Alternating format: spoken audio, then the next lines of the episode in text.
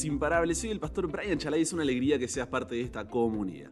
Hoy nos encontraremos con Dios en Romanos, capítulos 9 al 11, para seguir creciendo nuestra relación con Él. Recuerda estudiar estos capítulos antes de escuchar el episodio. Este no busca reemplazar tu estudio personal, sino motivarte y enriquecerlo. Con eso dicho, ahora sí, conversemos. ¿Qué verdad aprendemos sobre cómo es Dios y su dirección para nuestra vida? Padre, muchas veces cuando las cosas comienzan a salir mal, o por lo menos no como nosotros lo esperábamos, ante todos los problemas, dificultades y luchas, nos preguntamos, ¿será que tú todavía sigues al control? ¿Será que todavía podemos confiar en ti? Te pedimos por favor que hoy renueves, Señor, esa fe en nosotros, que nos ayudes a poder atravesar lo que estamos pasando sabiendo de que tú sigues al frente nuestro, sabiendo de que tú no nos dejaste solos. En el nombre de Jesús oramos. Amén, Señor. Esta carta a los romanos fue dirigida a la iglesia cristiana en Roma. O sea, no estoy diciendo la gran cosa, ¿no? Es medio obvio. Pero ¿qué pasaba? Esta iglesia estaba compuesta por seguidores de Jesús, tanto judíos como no judíos, que también se los conoce como gentiles. En un contexto histórico, se había producido una expulsión de los judíos de Roma por el emperador Claudio, que duró alrededor de cinco años. Cuando los judíos, incluyendo los seguidores de Jesús, regresaron, encontraba una iglesia que había adoptado muchas costumbres no judías, lo que generó tensiones entre los judíos y los gentiles, obviamente. Los judíos cristianos veían a los gentiles cristianos como impuros e irreverentes, mientras que los gentiles cristianos se burlaban de los judíos cristianos por su apego a la ley. Esta división en la iglesia romana se debía a orgullo, a discriminación mutua, porque un grupo se creía mejor que el otro el futuro de la iglesia estaría lleno de sufrimientos y si no estaban unidos, el futuro del cristianismo y la expansión del mensaje del Evangelio estaban en riesgo. Entonces, en los capítulos 9 al 11, Pablo toca un tema que lo llenaba de gran tristeza y continuo dolor. Casi todos los judíos, que por siglos, ¿eh? todo el Antiguo Testamento habían sido considerados el pueblo de Dios, estaban rechazando el Evangelio. Si las buenas nuevas de la salvación son el cumplimiento de las promesas hechas a Israel, ciertamente deberían ser bien recibidas y aprobadas por aquellos a los cuales correspondían de un modo especial. Pero por el contrario, el Evangelio entre los judíos había levantado una intensa oposición de parte de la mayoría de ellos. Pero, ¿por qué? Luego de identificarse con los judíos, afirmar su amor y a la vez su tristeza, Pablo explica que la causa del rechazo de los judíos no es el fracaso de las promesas de Dios para su pueblo. El problema no es Dios. Por eso Romanos 9, 6 al 13 dice, no que la palabra de Dios haya fallado. ¿Cuál era el problema? El problema es que los judíos pensaban que solamente por ser descendientes de Abraham, automáticamente ya eran considerados hijos de Dios, ya estaban salvos. Pero Pablo les explica que la elección de Dios no se basa en méritos humanos, sino en el cumplimiento de sus promesas. Para eso nos da el ejemplo de Jacob y Esaú, donde Dios eligió a Jacob para cumplir sus promesas, pero no porque él tenga un mérito propio. Ahora, ¿es Dios injusto por hacer esto? Romanos capítulo 9, versículos 14 al 29, responde a esta cuestión, donde Pablo dice, no, para nada, en absoluto. Dios, al ser soberano, tiene el derecho total de elegir a quienes utilizará para cumplir sus promesas. Y ojo, es importante que no perdamos de vista el contexto de este texto para utilizarlo como pretexto. Pablo, en medio del conflicto entre judíos y gentiles que marcaban la temperatura de la iglesia romana, intenta mostrar que Dios tiene el derecho total de elegir a quienes utilizará como sus escogidos. Mientras que Dios no le quita a nadie la oportunidad de la salvación, esa acción por parte de Dios no es contraria a los principios de la libertad humana. Más aún, no es contraria a la gran verdad de que Jesús murió por todos los seres humanos y su deseo es que todos tengamos la salvación reconciliándonos con Él. Romanos 9 les está diciendo a los judíos que la elección de Dios no significaba que por ser descendientes de Abraham automáticamente eran salvos, sino que Dios los había llamado a hacer una obra específica que no necesariamente les aseguraba la salvación personal. Así, Pablo le deja en claro a los judíos que volvían a la iglesia cristiana después de ser echados fuera de Roma que Dios es completamente justo en sus elecciones y la soberanía divina no anula la responsabilidad y la libertad humana. En el contexto de la iglesia, este mensaje tenía un propósito específico, reconciliar a los judíos y gentiles en la comunidad cristiana. Pablo deseaba que ambas partes comprendieran que Dios tiene el derecho de elegir a quienes usará en su plan sin anular la oportunidad de salvación para nadie. Porque eso es importantísimo. Aquí no se está hablando de que Dios tiene la soberanía de elegir quién es salvo y quién no, sino a quién utilizará para cumplir sus promesas y a quién no. Además, destacó que la elección divina no era un impedimento para que todas las personas tengan la oportunidad de reconciliarse con Dios a través de la fe en Jesús. A pesar de esto, hay un pequeño grupo dentro de los judíos que continúa siendo fiel. Por más que la mayoría haya rechazado a Dios, hay un pequeño remanente fiel. Existe un grupo a través del cual Dios todavía se propone trabajar. Para establecer la validez de la idea del remanente, Pablo se sumerge en la historia de Israel. Demuestra que Dios siempre ha sido selectivo. Dios no escogió a toda la descendencia de Abraham como su pacto, solo a la línea de Isaac. No escogió a todos los descendientes de Isaac, solamente a los de Jacob. Entonces, lo que Pablo quiere dejarles claro es que la herencia o la ascendencia no garantizan la salvación. Se puede ser de la sangre adecuada, de la familia correcta, incluso de la iglesia correcta, y aún así estar perdido y quedar fuera de la promesa. Es la fe, una fe que obra por amor, lo que revela a los que son hijos de la promesa. Por lo que los judíos no tenían por qué sentirse superiores que los gentiles. Ese es el tema en cuestión. No si Dios elige a unos para que sean salvos y otros para que se pierdan. Eso sería sacar un texto de contexto para usarlo como pretexto. No podemos aislar un versículo o capítulo del resto de la carta y de lo que se viene hablando. Bien, con eso en claro, la pregunta que surge ahora es, ¿cómo? No importa si eres judío o gentil, ¿puedes ser salvo? Si vamos a Romanos capítulo 10 versículos 3 al 4 dice, porque ignorando la justicia de Dios y procurando establecer la suya propia, no se han sujetado a la justicia de Dios, porque el fin de la ley es Cristo para justicia a todo aquel que cree. ¿Qué está pasando aquí?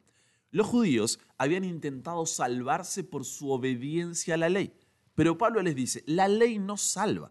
Su finalidad, su objetivo, su propósito es mostrarte tu pecado y por ende tu necesidad de Jesús. Solamente por su gracia somos salvos. Esa justicia que menciona significa que Cristo fue tratado como nosotros merecemos, a fin de que nosotros pudiésemos ser tratados como Él merece. Fue condenado por nuestros pecados en los que no había participado, a fin de que nosotros pudiéramos ser justificados por su justicia en la cual no habíamos participado. Él sufrió la muerte nuestra, a fin de que pudiésemos recibir la vida suya. Esa es la razón por la que, como dice Romanos capítulo 10, versículos 9 al 13, si confesares con tu boca que Jesús es el Señor y creyeres en tu corazón que Dios le levantó de los muertos, serás salvo. No hay diferencia entre judío y griego. Todo aquel que invocar el nombre del Señor será salvo. Aquí está la respuesta que buscábamos. Lo que nos hace salvos es únicamente el aceptar a Jesús como nuestro Salvador y Señor. No importa si eres judío o gentil luego de dejar claro que la salvación no está limitada a un pueblo específico, sino que todos podemos acceder a la misma, dice que por esa razón, en lugar de creerse superiores a los gentiles, los judíos deberían estar predicándoles el Evangelio para que más se unan a la iglesia. Romanos 10:14 dice, ¿cómo pues invocarán a aquel en el cual no han creído? ¿Y cómo creerán en aquel de quien no han oído? ¿Y cómo oirán sin haber quien les predique? Al mismo tiempo hace referencia a que los judíos sí tuvieron esas oportunidades que estaban intentando privarle a los gentiles, por lo que ellos, a diferencia de los gentiles, no tenían excusa. Como dice Dios en Romanos 10:21, citando Isaías 65:2, todo el día extendí mis manos a un pueblo rebelde y contradictor.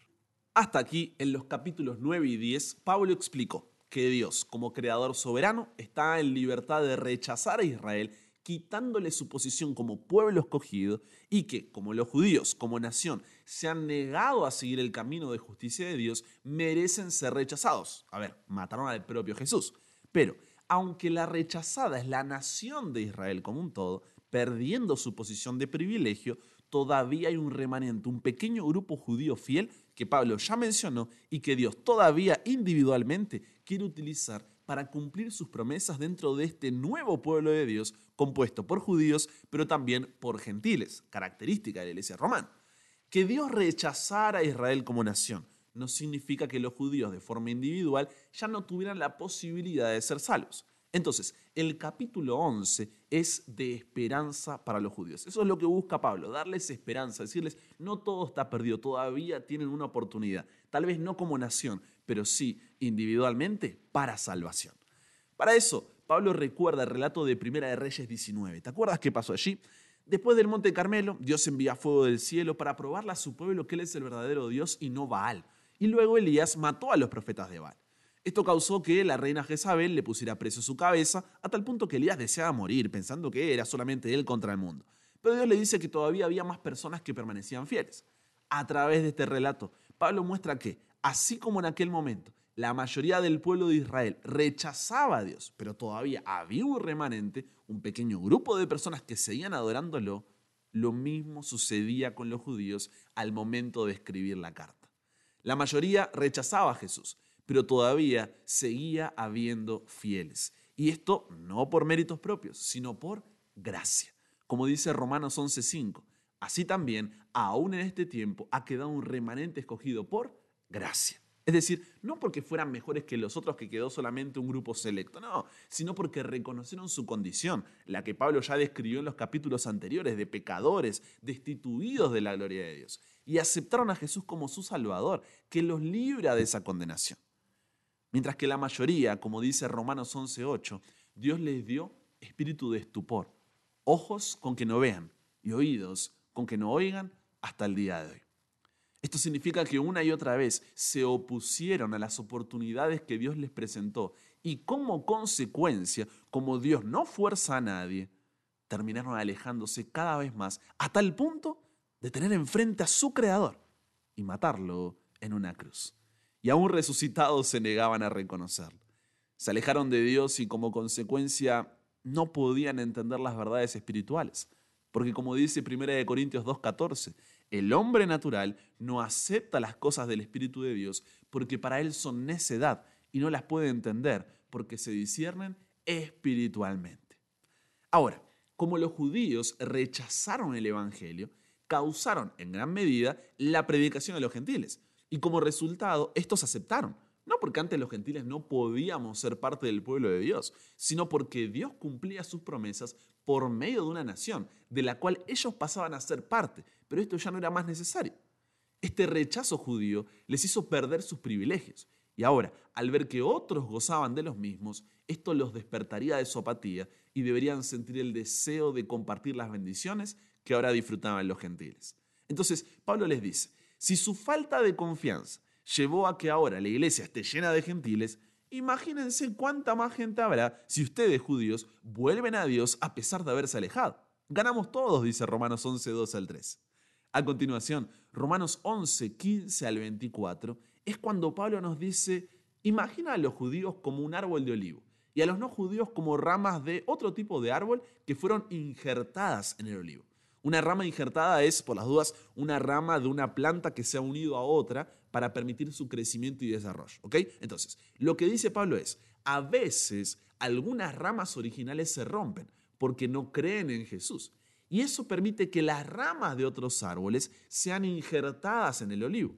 Lo importante es que Dios ama a todas las personas y quiere que todos crean en Él. Entonces, si creemos en Jesús, somos como esas ramas injertadas Tal vez no seamos del árbol original como eran los judíos, pero como gentiles Dios nos acepta y nos bendice. Pero también nos recuerda que debemos ser agradecidos y obedientes, porque si Dios puede romper las ramas originales, también podría romper las ramas injertadas si no creemos en Él.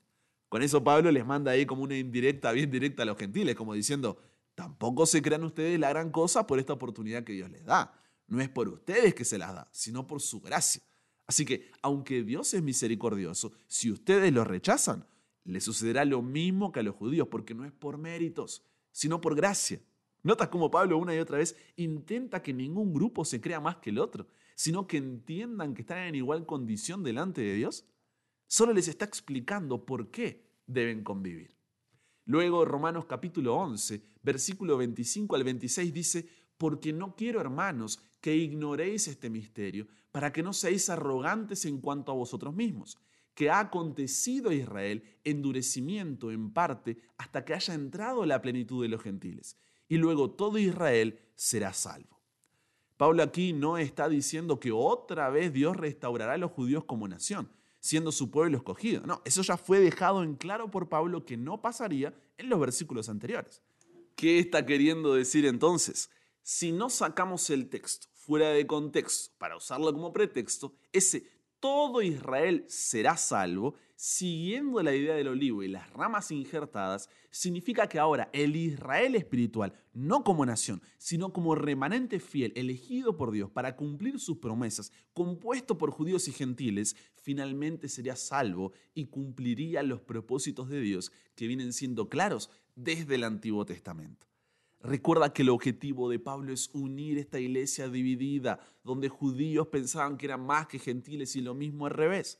Entonces, les deja en claro que Dios quiere cumplir sus promesas por medio de ambos y que juntos son el nuevo Israel.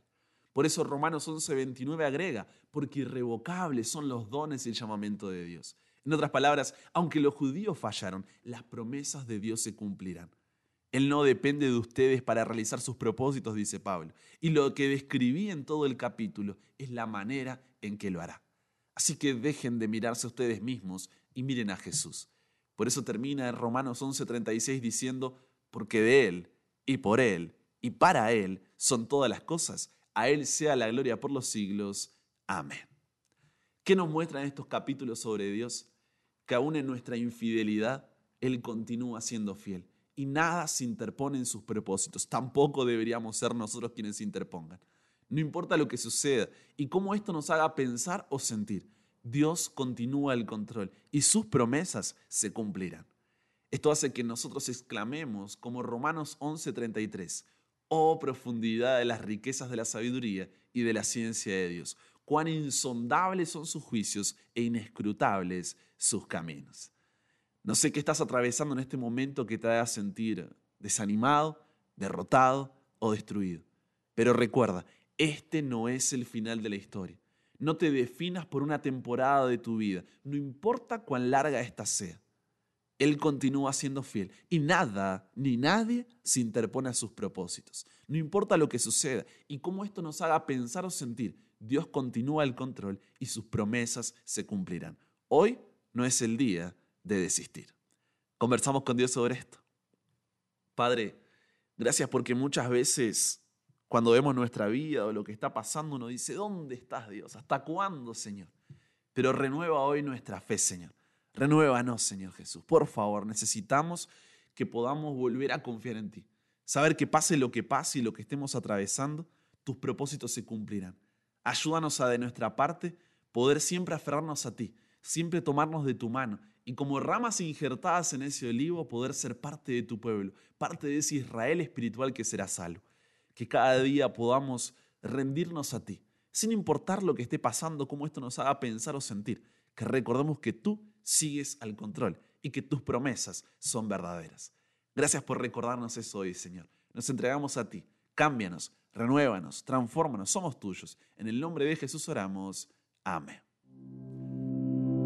Con eso llegamos al final. Comparte con otros lo que aprendiste hoy. Súmate a la comunidad en WhatsApp totalmente gratis si todavía no lo has hecho para recibir una notificación de tu celular cada mañana, escuchar los episodios sin conexión, tener material extra, hacer tus preguntas, acceder a contenido exclusivo y te espero en el siguiente para que nunca pares de aprender y nunca pares de crecer. ¿Por qué? Porque hasta el cielo no paramos.